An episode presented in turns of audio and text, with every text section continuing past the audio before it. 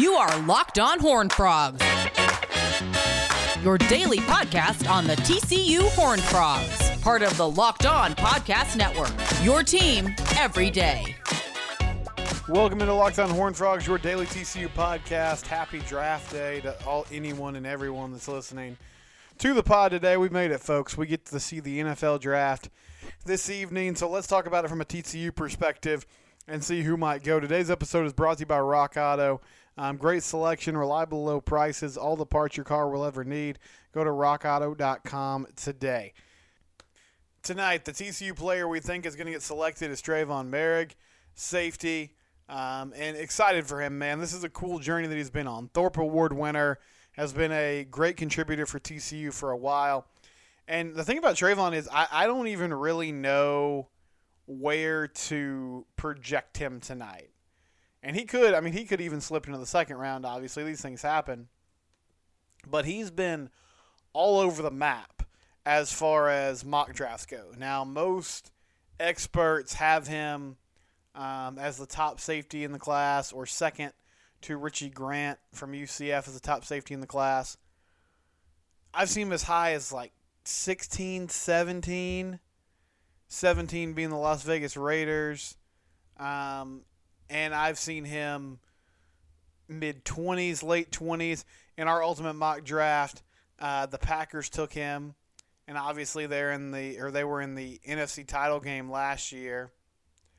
And I was reading a uh, an article by Drew Davison in the Fort Worth Star Telegram today, and he was trying to project where each TCU player might go, and he has Moehrig at 31st overall to the Ravens. And if he ends up in Green Bay or Baltimore, those are teams that were in the playoffs. Green Bay made a deep playoff run.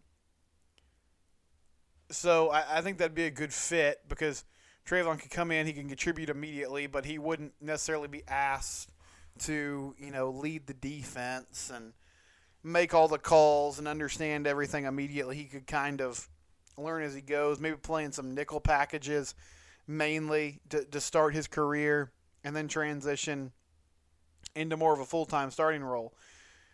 But point being, I just I wish I could tell you like really lock in in picks ten through fifteen tonight because that's where he could land. There, these teams love him, but I can't say that definitively. I know the Cowboys interviewed him.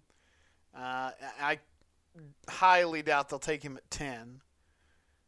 Maybe they sneak back in the first round and pick him up, or maybe they hope that he is still around in round two, even though where their round two pick is going to land. I seriously doubt Tre'von will be uh, still on the board. Another thing I didn't realize is if he gets selected tonight, that'll be three years in a row TCU has had a first round draft pick. A couple years ago, it was LJ Collier to the Seahawks. Then last season, you had two in Jeff Gladney and Jalen Reagor, And now potentially Tre'von. I mean, this is becoming a team, a program that's churning out NFL talent on a year in, year out basis, which is great for recruiting. It's great for the brand. Uh, and it's it's just it's good PR for TCU football. Now, you'd love to see some more wins, and that's that's ultimately going to be the best PR and the best thing for recruiting is making Big 12 title games, making the playoff potentially. But this is pretty good. Hearing your uh, your school's name called on draft night is a great advertisement for TCU football and the development of uh, of the players, how they develop their players. Ar'Darius Washington, um, he will not go tonight, or I highly doubt he'll go tonight. But I think he could be a round two or round three guy. Smaller. I, have heard the Bob Sanders comparison with him, and Bob Sanders used to be a safety for the Colts. I don't know if you guys remember him, but he was a fun player. Was a thumper. Could also uh, make plays in coverage. And Ar'Darius ha- has some of those abilities. He's a little undersized, but he packs a punch. He gets in there. He makes plays and he's a ball hawk. He showed that a couple of years ago. Now, last season he didn't really have that many interceptions, but he can he can intercept passes. He can track balls down, force fumbles. He's just always around the ball making plays, and and that to me is the biggest asset he's going to bring into the NFL uh, because teams love that. I mean, if you can force turnovers at the college level, they think, oh man, that guy can force turnovers at the NFL level too. That's a big deal. That's a big deal to NFL teams. The other three guys that are potentially going to get drafted this weekend, uh, Garrett Wallow, and I love Garrett, man. He brought the juice every single time he played. Was a great leader for that defense. Was always around the ball, making tackle after tackle. He's the latest in a long line of Gary Patterson linebackers that just have over 150 tackles. It seems like every single season. And there have been, I mean, that's been a position where TCU really hasn't churned out top flight NFL talent, but there have been guys that have uh, stuck around, even like Travin Howard, uh, who landed on the Rams and was there for a while. It's a spot where players have been able to, to kind of find their way and make rosters. So I feel like Garrett, at the very least, could be a special teams contributor. I think he could be a round four, round five possibility. Uh, Drew Davison actually has him at round four to the Cowboys at 138 overall, which I would love that as a Cowboys fan. And Dallas needs depth at that linebacker position. Sean Lee is retired. Uh, they, they're contemplating whether or not to pick up Leighton Vander Esch fifth year option. So they have some question marks. And then the two tight ends, Pro Wells and Artayvious Lynn. Uh, I think those guys are probably undrafted free agents, honestly, but maybe somebody picks them up in the seventh round. Pro Wells to me was always just criminally underused. I mean, I, I liked his skill set, I liked his physical ability. Um, he made some big catches, some big plays at times. I felt like he could have been a bigger red zone threat, but TCU just didn't get him the ball. And because of that, there's not much film there. Uh, I think they're again like it's a team that should, could a team get there in the sixth or seventh round and say Let us take a flyer on Pro Wells, of course because, as I said, the physicality, the skill set's there. It's just about putting it together and making it more consistent. So, uh, good luck to all the TCU Horn Frogs as that draft starts tonight. Hopefully, we hear Tre'von Moehrig's name called, and then we can talk about that on Friday's pod. And then on Monday's pod, we're discussing uh, all the other players that got selected in this year's NFL draft. When we come back, we'll talk um, about a player that was drafted last year from TCU that is unfortunately just not working out at the next level and now has bigger problems than just football. Before we do that, though, Rock Auto is a great business, and they're actually a family business. Um, if you need parts for your car, if you need parts for your vehicle, there's so many makes and models now. There's so many options. It can be overwhelming. What am I getting? Am I getting something that's reliable? Am I getting the right thing? Is this what my car needs? Is it going to crap out of me again in a couple weeks? this is why you should use rockauto.com. Rock Auto, they're going to shoot you straight. Uh, they'll help you find exactly what you need. You can search by making model.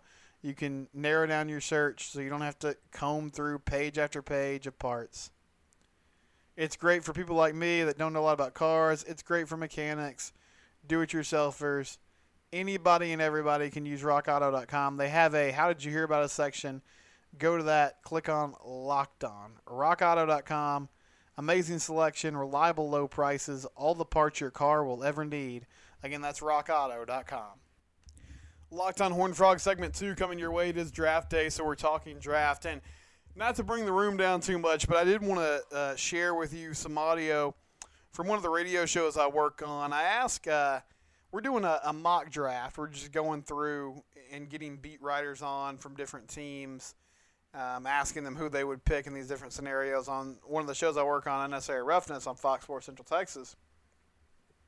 And today we had Matthew Coller on, who covers the Minnesota Vikings. So, with it being uh, a Vikings beat guy, I asked him about Jeff Gladney. And if, if you missed his story, Jeff has just finished his rookie season with the Vikings. Um, he was recently arrested or turned himself in on domestic violence charges. He's accused of some pretty heinous crimes against his girlfriend. Um, so the legal process is playing out there. But I asked Matthew what that means for Minnesota and how it changes, if it does change, um, how they approach the draft. So here's that exchange. Matt, uh, seeing that secondary, Jeff Gladney, a guy who we covered in the Big 12, um, he finds himself uh, accused uh, of domestic violence. How does his kind of uncertainty change, or does it change the Vikings' approach at all in this draft?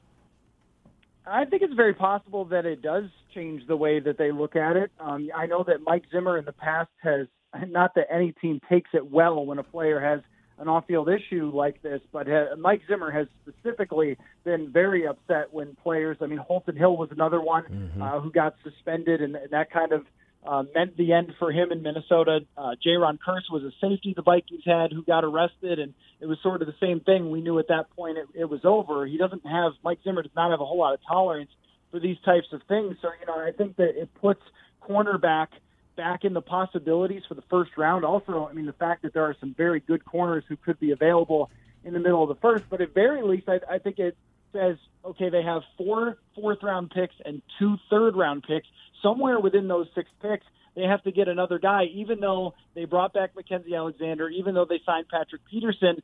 The long term is looking a lot more murky because Jeff Gladney's uh, you know future here is is very unclear. And, and not only that too, but it's not like Jeff Gladney really played well here last year. And I know he was a rookie, but there were a lot of rookie moments for Jeff Gladney as well. So the uncertainty, I think, um, points to the Vikings at some point having to draft a cornerback. So pretty blunt there, and it sounds like the Vikings are seriously contemplating completely moving on from Jeff Gladney. Um, and I mean, I, I can't blame him too much. The the charges are significant; they're very serious. Now Jeff's going to get his day in court, and he'll get a chance to, you know, share his side of the story. But right now, doesn't look good for him. He has bigger problems than football. I don't want to turn this into a football issue because if if he's done the things that he's accused of, um, then Jeff's gonna have some serious consequences for that he'll have to face, and he, he needs to get some help um, if, if that's how he's you know handling things. But Mike Zimmer, as Matthew laid out there in the past, he hasn't had any patience or tolerance for accusations like this. And Jeff also just didn't have a good rookie year. And I had heard that. I mean, I, I did the Pro Frogs report in the fall. Um, I'll be completely honest with you. I'm a Cowboys fan. I'll watch the Cowboys. And that's most of the NFL I watch because with work and, you know, everything else I'm taking in with college sports, by the time Sunday rolls around, that's my only day to sort of get some things done and recharge a little bit. So I'm not watching. Like I don't have Sunday ticket. I'm not watching every game. I didn't watch much Minnesota Viking football this year. I would just I'd see the stats, and I always thought it was promising that Jeff was showing up in the stat sheet from a tackles perspective because he was getting a lot of tackles. I know he forced a fumble on Monday Night Football in a big situation. But as a corner, I mean, that's not really the stat you're looking at first. Uh, it's pass deflections, it's interceptions, and he didn't have a whole lot of those. And it wasn't because teams were afraid to throw at him or to him. I think it was deeper than that. So he, he struggled, he had issues, and now he's got a major legal issue on his hands. And I do wonder, I mean, in our first segment, I was discussing, hey, you know, TCU's had three, or potentially three straight years of first round draft picks if Tre'von Moehrig gets selected. Jason Verrett was also selected in the first round recently. Um, Josh Doctson. But I do wonder. I, I hope that TCU doesn't get the reputation of a school that produces a lot of bust at the next level, whether it's because of ability or because of um, off the field issues and there's been a pretty rough run as of late of guys that just haven't. You know, LJ Collier's got time to figure this out, but the reviews aren't fantastic at the moment. Um, Jalen Reagor had a tough rookie season. Now he was hurt a lot, and the Eagles had quarterback issues. I mean, it, it wasn't all on on him, but still, I mean, it's it's the case. It's the reality of it right now. Jeff Gladney, he's got this uh, accusations against him now that he has to handle or figure out, as well as not having a good rookie season. And that's not the most important thing, obviously, but again, it's another guy who just so far hasn't really lived up to expectations. So it was sad for me to hear that, but I just thought I'd pass that along to our listeners as well. That's Matthew Coller from Purple Insider. He covers the Minnesota Vikings, uh, talking about Jeff Gladney. He was a first round pick last year for Minnesota. We'll come back and wrap things up on today's show. I did want to tell you about betonline.ag, though. Betonline.ag, Lee Sterling, he runs it, he does a daily podcast, Locked On Bets, with Q, who I work with at the radio station, and they do a great job. They give uh, wonderful advice. And if you've enjoyed that or you want to check it out, you can. But if you if you do enjoy that pod, then the next logical thing is to go to betonline.ag and start wagering on these games. I mean, they're doing it all MLB, NBA, NHL. They're they're diving into all these different sports, the fight game, UFC and boxing.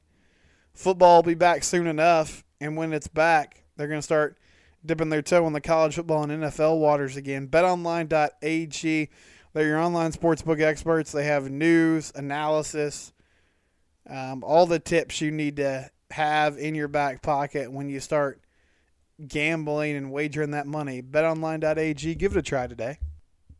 So, Locked on Horn Frogs wrapping things up. Don't forget you can subscribe anywhere you get your podcast. Uh, also, if you want to follow me on Twitter, I'm at Simcox Steven. The show is at Locked on TCU. Again, that's at Locked on TCU. Try to have some re- live reaction on both those Twitter accounts tonight. One of the NFL draft. Hopefully, we hear Tre'von Moehrig's name called, and then Garrett Wallow, Artayvious Lynn, Pro Wells, and Ar'Darius Washington.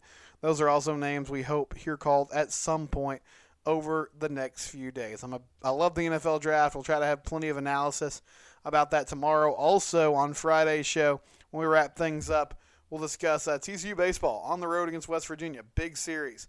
Texas is playing Texas Tech. Texas and TCU will meet uh, not this weekend, but next weekend. Most likely playing for the Big 12 title, playing for the Big 12 crown. So critical that TCU keeps pace with UT, whatever that looks like but a sweep would be fantastic. That's obviously the best case scenario. We'll see if the Frogs can get it done. Have not heard what the situation is for Russell Smith. I have not heard that he's going to be out, so I'm hoping that that's promising. But hopefully, we'll see Big Russ pitch on Friday night. What his availability will be, I, I also don't know because if he hasn't pitched in a few weeks, I don't know if they're going to have him go out there and just throw 100 uh, pitches and go six or seven innings. But that would be the best case scenario if that happens. And then TCU soccer, they start their NCAA tournament run Friday afternoon against New Mexico. So best of luck to them, and we'll be monitoring that as well. A lot going on. Spring sports in full swing. We'll discuss more of that tomorrow on your home for TCU Athletics, Locked on Horn Frogs.